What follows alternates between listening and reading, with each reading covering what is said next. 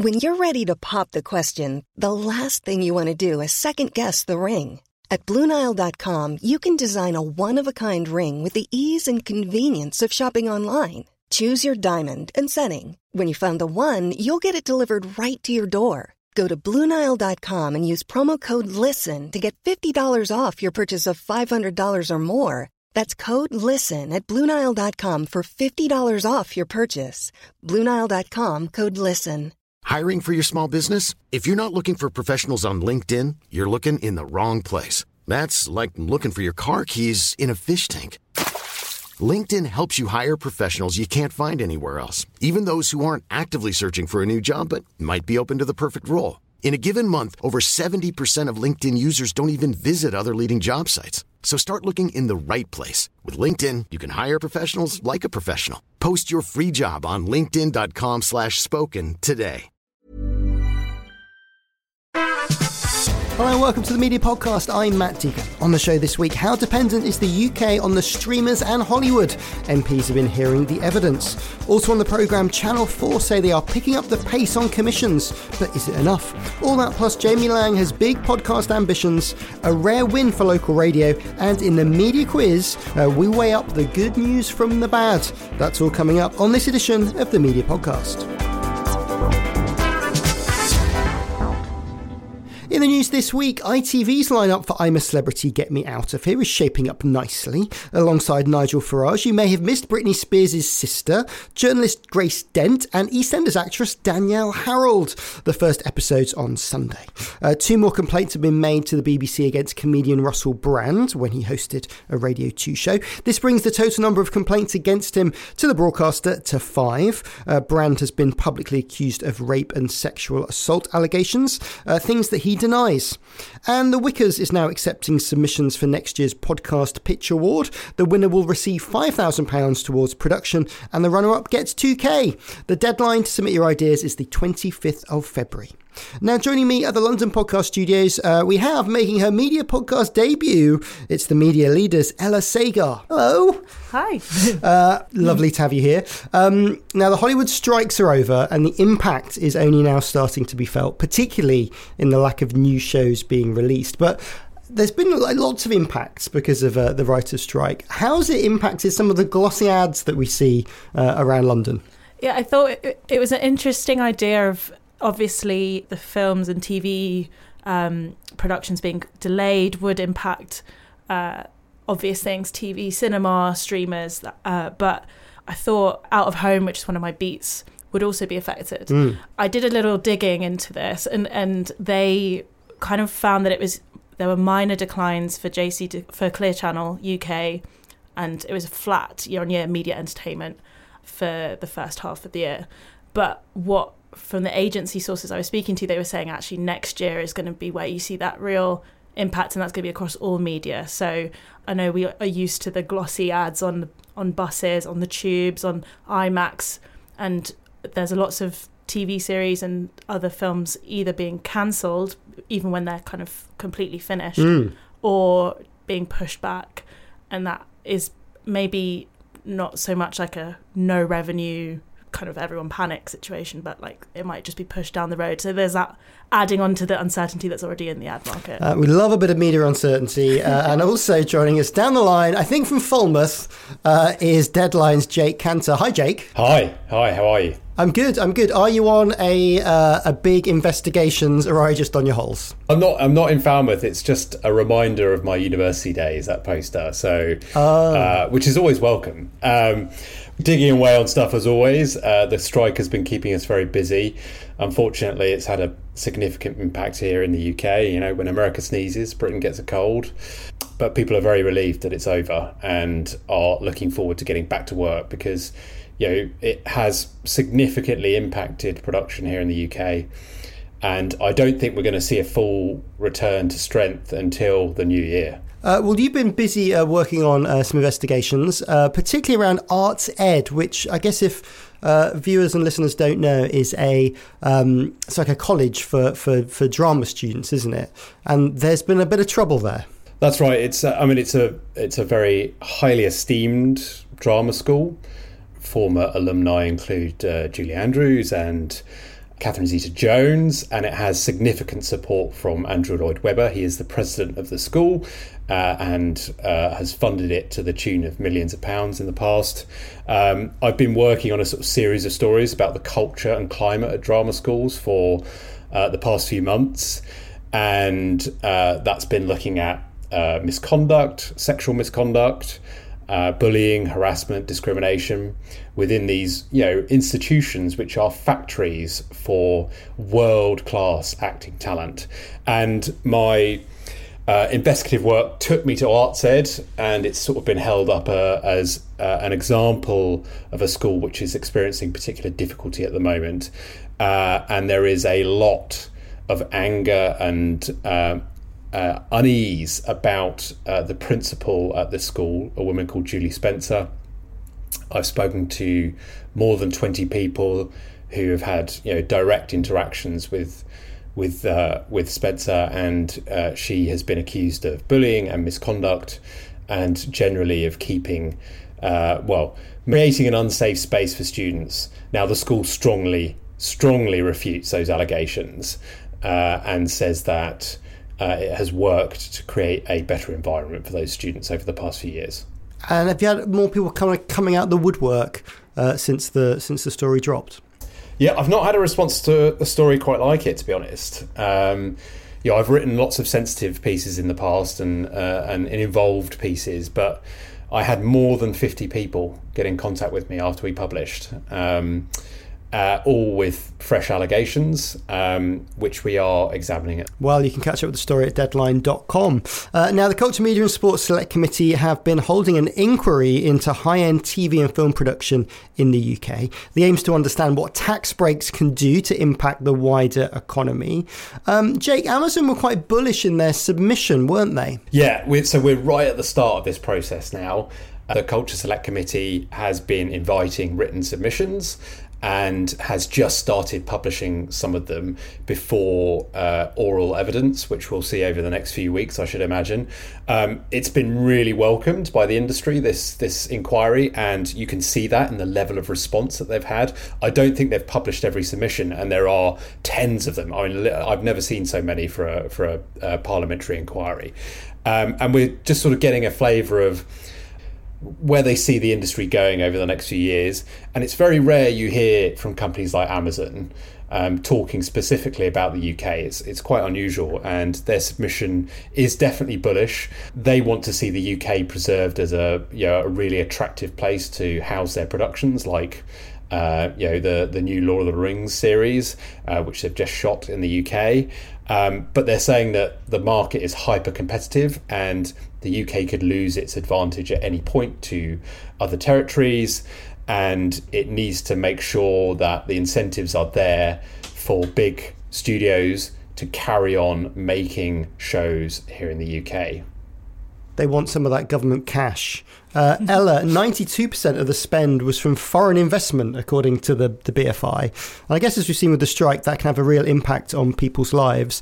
Is there anything the government can do to make the industry more secure, or is this just keeping the cash flowing? I was wondering what the other territories were. I was quite curious what Amazon was kind of obliquely referring to, that were making themselves more attractive, and what that looks like, and whether it is that kind of those the workforce, and kind of, because there is a bit of a drain on that in terms of, I think this is also kind of tied up with the strikes, is that it's kind of made some people reconsider, is this like a viable area to sort of skills and talent, talent, tech as well, right? And whether that is something, and I think obviously, and then obviously money. Did you see the stat that Warner Brothers submitted about the Barbie bounce?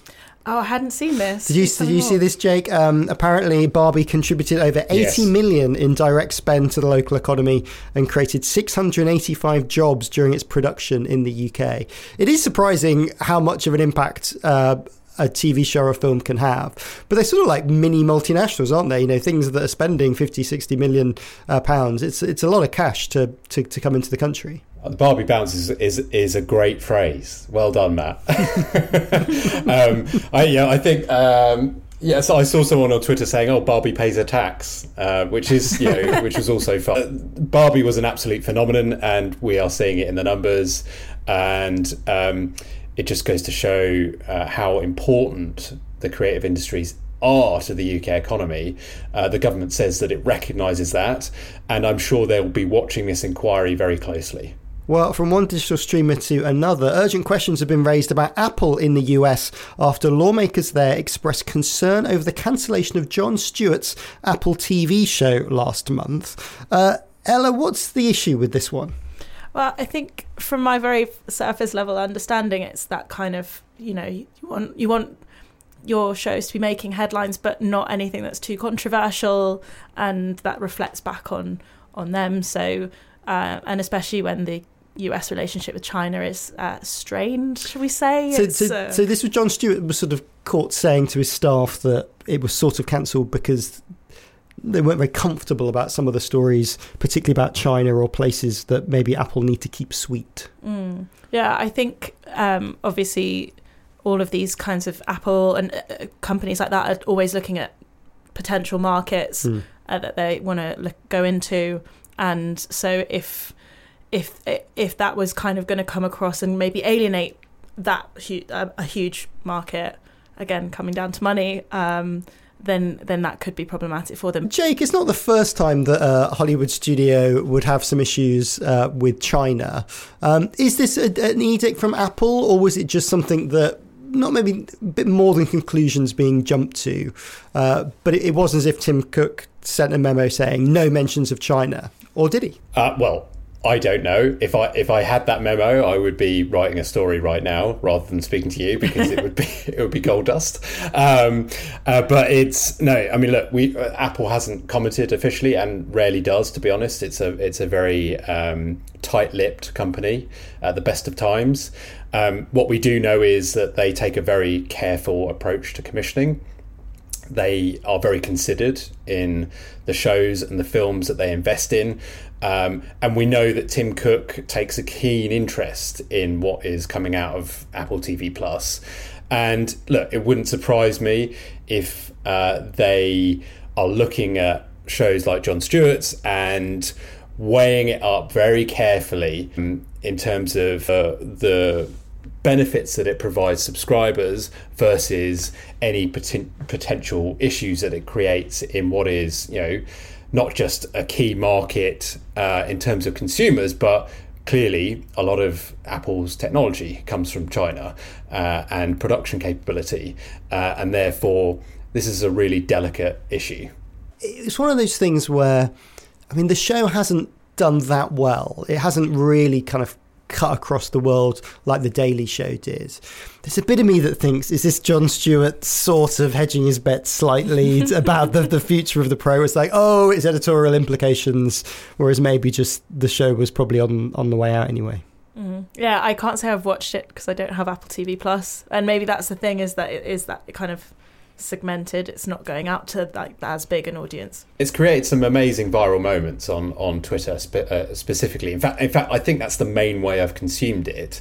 Yeah, you've got these fabulous interrogations where Jon Stewart pulls apart American politicians and does what he does best. And, it would be a shame if we lost that because this show isn't being made anymore. So last week we talked about James Corden and his new podcast.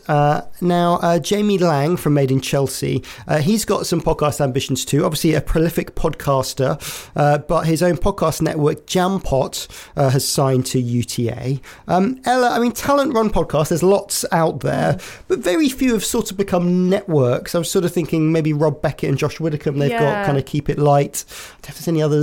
Do you think this is good for him to try and turn himself into a bit of a studio? I was thinking about what the benefits are for both sides, and I guess a kind of parallel I would see, it slightly different, but I'm going to go for it anyway, is Elizabeth Day going with Sony Music and Entertainment. Okay. And she was previously independently kind of produced and did all of it herself, and that actually going with that network gives her what she was saying at the IAB podcast up front was the promotion, the marketing, and that kind of force behind her. And maybe that's what Jamie Lang's thinking when he's got multiple podcasts and he's now with this talent agency.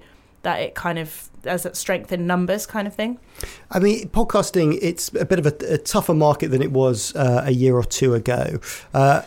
Jake, this does give him scale, doesn't it? It gives him more fingers in more pies if he's responsible for more shows, a lot of which are kind of with the sort of Jamie Laing cinematic universe of characters from Made in Chelsea and similar shows. But why not? I mean, if it works, if there is an audience for those reality TV stars, I mean, they would probably bristle at that moniker. It's constructed reality, isn't it? But that's what they are fundamentally. And I think that, you know, Jamie Laing is clearly a bit of an entrepreneur. You know, he runs his sweet company, Candy Kittens, and I think he's the heir to McVitie's, or what, like he's got some connection to the McVitie's dynasty. So this clearly runs in his blood, and we're seeing a lot of British producers sign up with big American agents in the podcasting world. This feels like kind of the next step in that. And look, whatever you think of Made in Chelsea and Jamie Laing, he's clearly good talent, and audiences resonate with his style, that's for sure. Strictly Come Dancing finalist as well. Very important. Yeah, that's massively important. If he's got all the biscuit money, why is he taking all of our podcast cash? Anyway, we'll ponder that. We'll have to take a break. We'll see you after this. My Top 10 TV is a new podcast that invites a special guest each week to walk through their ultimate Top 10 TV list. Crime shows, comedies, dramas, game shows, reality, and so much more. Each list is unique. So far, Boyd Hilton, Hugo Rifkin, Lauren Morris, Kellyanne Taylor, and this week, the media podcast host Matt Deegan have compiled their ultimate list. You can send in your own list and we'll read them out on the show. My Top 10 TV. Get it now, wherever you get your podcasts. My Top 10 TV podcast is a You're on Mute original production. Hey, I'm Ryan Reynolds. At Mint Mobile, we like to do the opposite of what Big Wireless does. They charge you a lot, we charge you a little. So naturally, when they announced they'd be raising their prices due to inflation, we decided to deflate our prices due to not hating you. That's right. We're cutting the price of Mint Unlimited from $30 a month to just $15 a month. Give it a try at mintmobile.com/switch. $45 up front for 3 months plus taxes and fees. Promo rate for new customers for limited time. Unlimited more than 40 gigabytes per month slows. Full terms at mintmobile.com. Want to teach your kids financial literacy, but not sure where to start? Greenlight can help. With Greenlight, parents can keep an eye on kids' spending and saving, while kids and teens use a card of their own to build money confidence.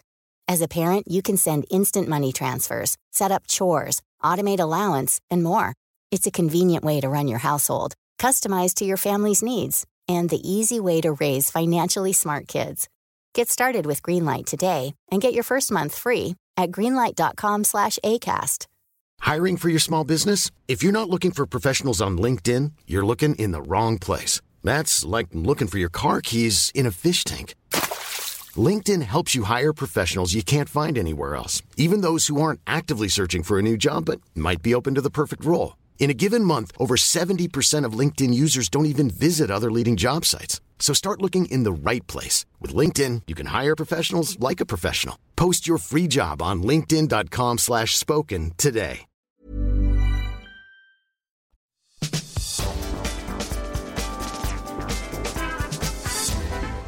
Welcome back. Ella and Jake are here with me.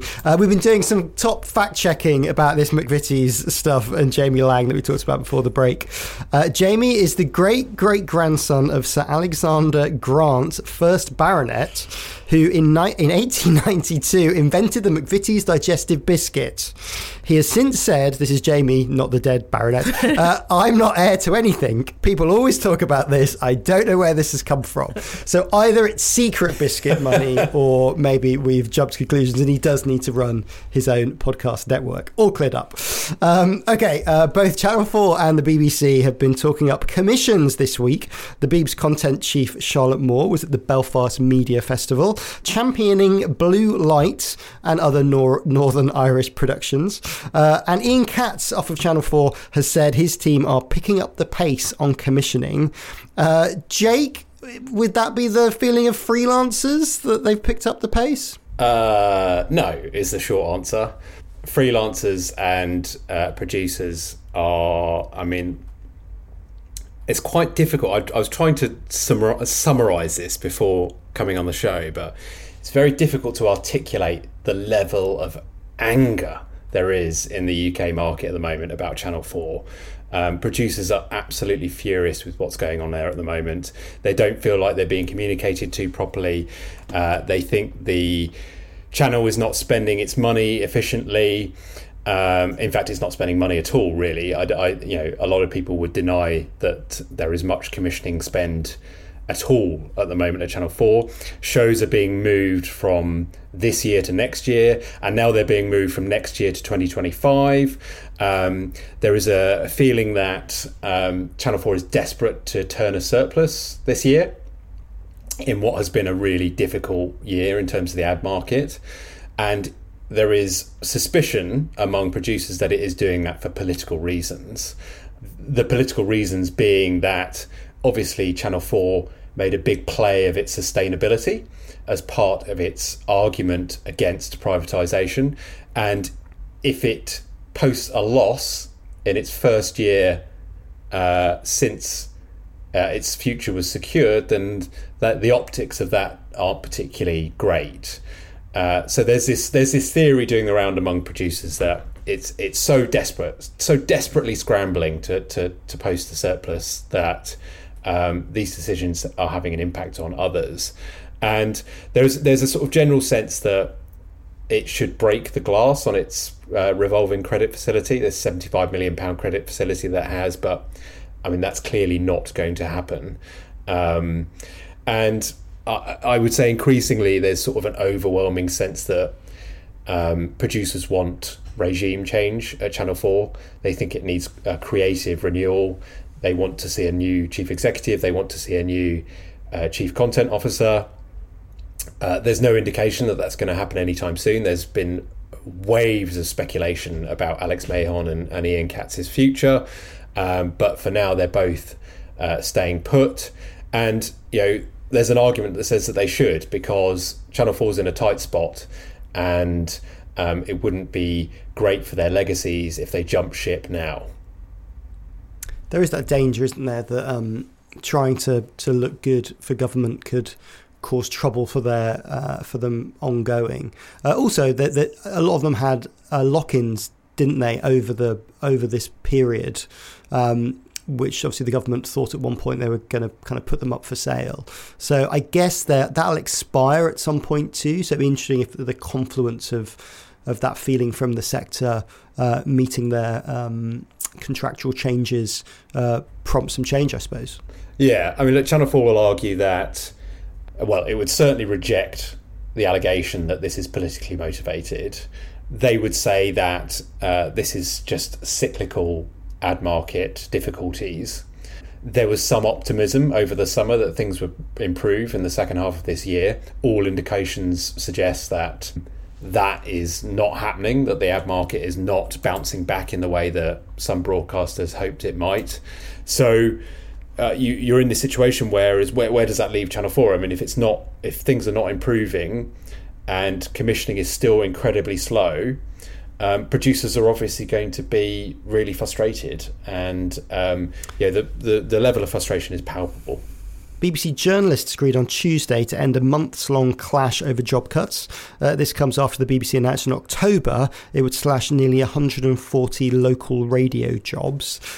Ella, what's been happening with this? Yeah, so it was kind of part of that move to go more digital and share all of this programming across different local radio stations, and so you wouldn't need to use as many like producers, presenters, etc.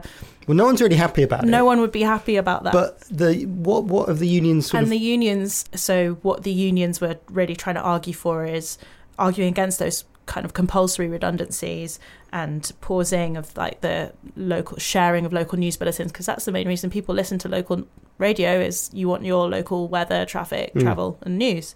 And then income protection as well, because then you just won't be left high and dry. So that was those are the few sticking points in the reason why they were calling for strike action, and part of the agreement that I think there was 70% of NUJ members that voted agreed on this deal. I mean, Jake, it's been quite a tough time for the teams and BBC Local Radio, and also it's just dragged on a huge amount of time.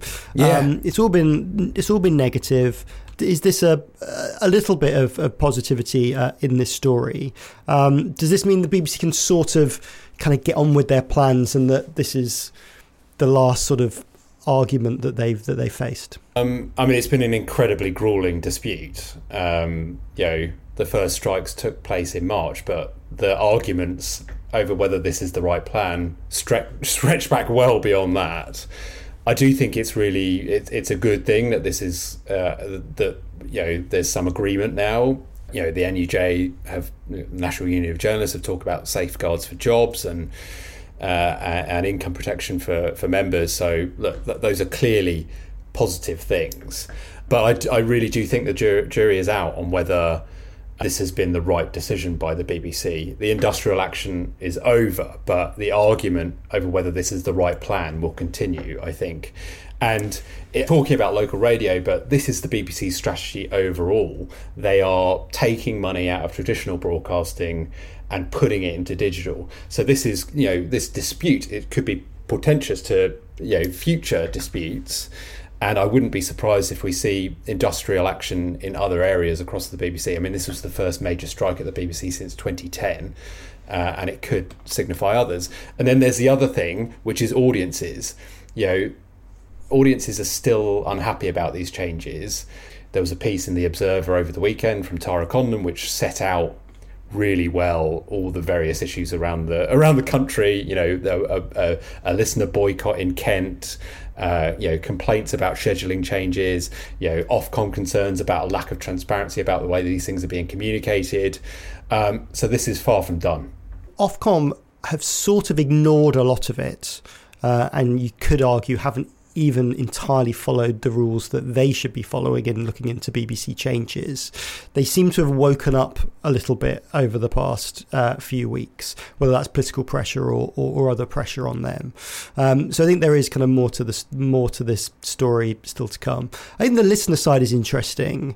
Most of that is driven by listeners losing their favourite presenters, and is sort of less about localization, regionalization, and I would still imagine that the vast majority of listeners don't even hear that on air, but they have lost a lot of people that they enjoyed listening to. So I think there's all of that sort of still to come. I mean, every time I look at it, and I've been through a lot of these in commercial radio, commercial radio changes happen very, very quickly, and if you had to do horrible things, you sort of did them sort of within a week or two, sometimes all on the same day, where they're rolling out changes in regions, region by region. So it's that kind of constant drumbeat of another beloved breakfast show presenter has said goodbye or got mean on social media. So I think a lot of it's just been handled incredibly badly. But again, the story continues to roll on because the changes are just taking so long to happen. The BBC can't win, can it? Because if it moved quickly and was sacking people all in one go, it would be accused of being ridiculously ruthless and regarding broadcasting legacies all over the country. And so I do have some sympathy with the BBC. It finds it very difficult to make cuts, but it's not got a lot of choice because its funding has been frozen and therefore has fallen in real terms. And these difficult decisions are only going to become more. They're only going to become more regular as things move forward, I think. I mean, Ella, there's kind of a local media challenge in this as well, isn't there? The local newspapers face kind of similar cuts or changes. Commercial radio has changed a lot of how they operate. I mean, the local media landscape is so different. And just to go to your point, Jake, about what you're saying, the BBC can't get it right or wrong. They kind of lose either way. It's like when Ken Bruce left to go to Bauer, and they said, oh, this is your last show, and that felt really brutal after he'd been there for 37 years, and it was all, and he wasn't even kind of given proper sort of time to wrap everything up. So that, I think, is an example of maybe where the opposite happened, and they were kind of maybe a bit too hasty. As for local papers, it is interesting, Reach, NewsQuest are the two biggest news kind of publishers, and Reach's revenue's down 6%. I think NewsQuest, in an interview today on Press Gazette, the CEO was saying that Their revenues for last year were up 3%, but this year were down 3%. And actually, that is stability. That's a big win for them. It is really challenging, and especially when Google, Facebook, their attitude towards news and that's shifted. It's really shifted. Meta is deprecating news and, you know, not saying that it doesn't add to their platform. It's only 3% of people's time on the platform.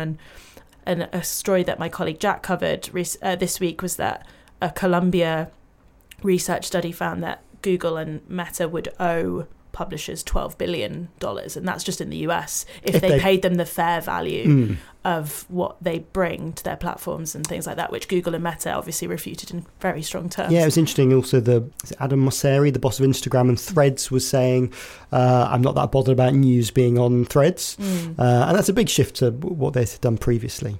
Right, I think we've just got enough time for the media quiz. This week, it's entitled, All Publicity is Good Publicity. I'll give you a media stat from the week, and you tell me if it's a good news story or a bad news story for the brand in question.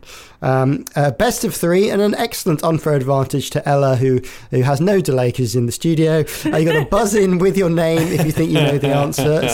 So Jake, you'll say... Jake. No, I did that on purpose. I mouthed Jake. And Ella, you'll say... Ella. Let's play All Publicity is Good Publicity. Right, question number one. Disney Plus's Barb rating of 27.3 million. Oh, Jake's buzzed in. Good news or bad news? Well, I mean, I should know the answer to this because I wrote the story. So I mean, I think it's good news because it was their best ever week. Well, their best week of the year, certainly, and their best week as far as Barb records go back. Which isn't yes, that's correct. It's the best since Barb started reporting audience research and audience reach figures for streaming services a year ago. So it's good news for Disney. Do you expect the numbers to go up or down over the next year? I think we're probably at peak Disney. Maybe. I mean, look, they'll all get a bump over Christmas because they always do. With people at home watching streaming services and on their new devices. But yeah, I mean, look, it sort of depends what content they've got on. I think they've got Colleen Rooney right now. Exactly, I think so. That I don't think there's a coincidence there, right? I think the Colleen Rooney documentary really resonated with UK viewers, and therefore they've had an increase in audience as a result of that. And it's the same with Netflix. They had the David Beckham documentary. Lo and behold, UK viewers flock to Netflix.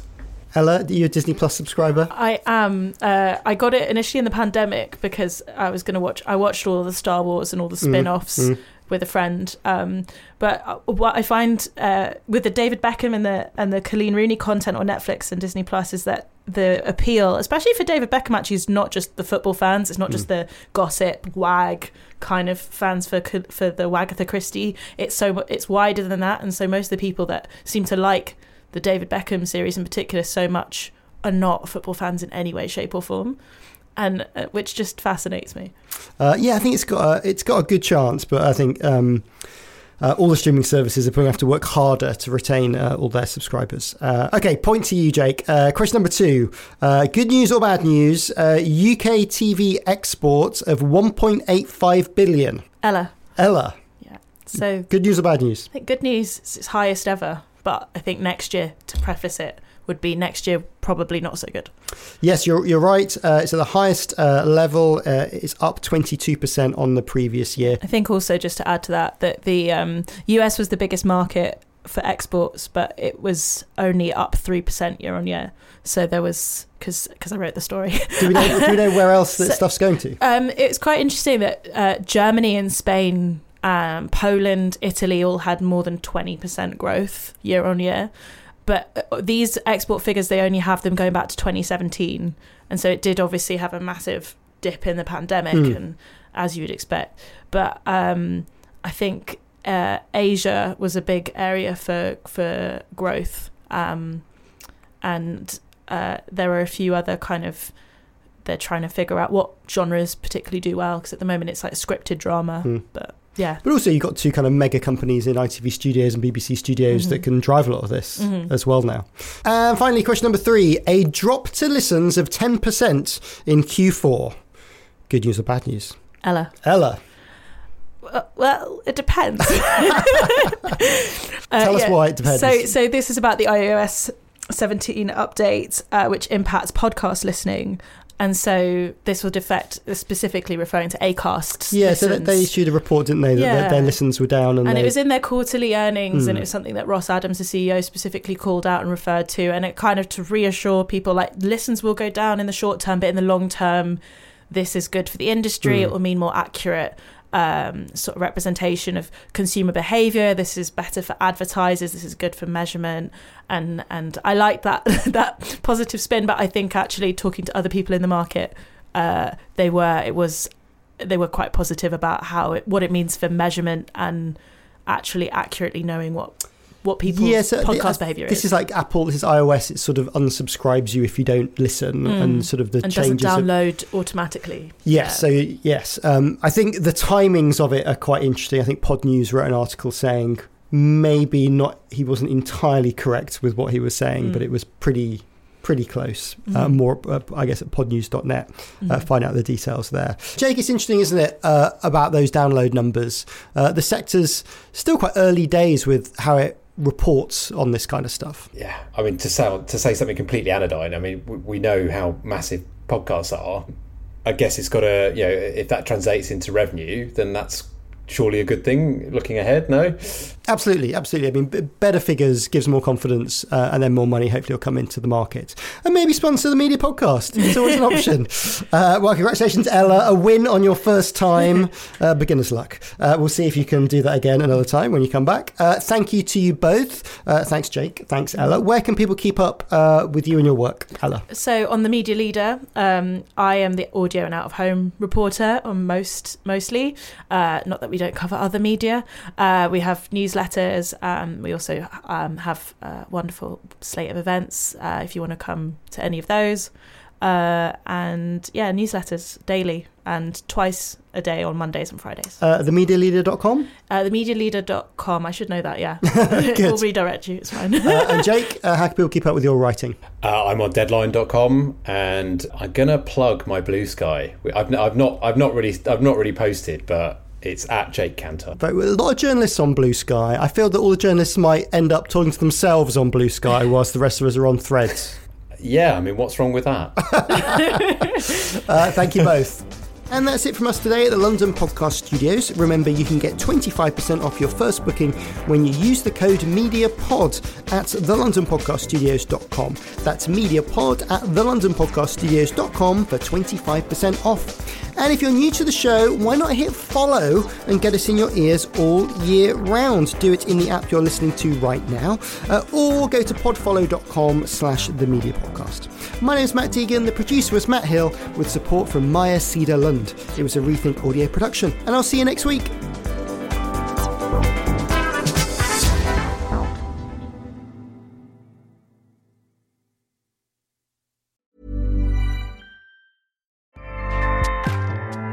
Acast powers the world's best podcasts.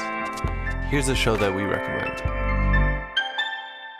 The Real Housewives is a guilty pleasure for most. But if you're looking to not feel guilty about that pleasure, tune in to Everything Iconic with me, Danny Pellegrino, where I break down all the messy moments and behind-the-scenes antics of Bravo's popular franchise. And on Everything Iconic, I also interview celebrity guests like Kelly Ripa, Keke Palmer, Drew Barrymore, Cameron Diaz, and more about their guilty pleasures, their past work, and so much more. So if you're pop culture obsessed and find yourself watching way too much reality TV like me, tune in to Everything Iconic with Danny Pellegrino, wherever you listen to podcasts. Acast helps creators launch, grow, and monetize their podcasts everywhere. Acast.com. So, retrospectors, what historical events are we ticking off on this week's run of Today in History? Well, on Tuesday, the bizarre story of the Canadian quintuplets who became an international tourist attraction. On Wednesday, it's the anniversary of the recording of Bing Crosby's White Christmas. Yes, it really was in May. On Thursday, the Titan of Chocolate who opened a theme park just for his employees. And on Friday, we explain why cornflakes are meant to taste that bland. We discuss this and more on Today in History with the Retrospectors. 10 minutes each weekday, wherever you get your podcasts.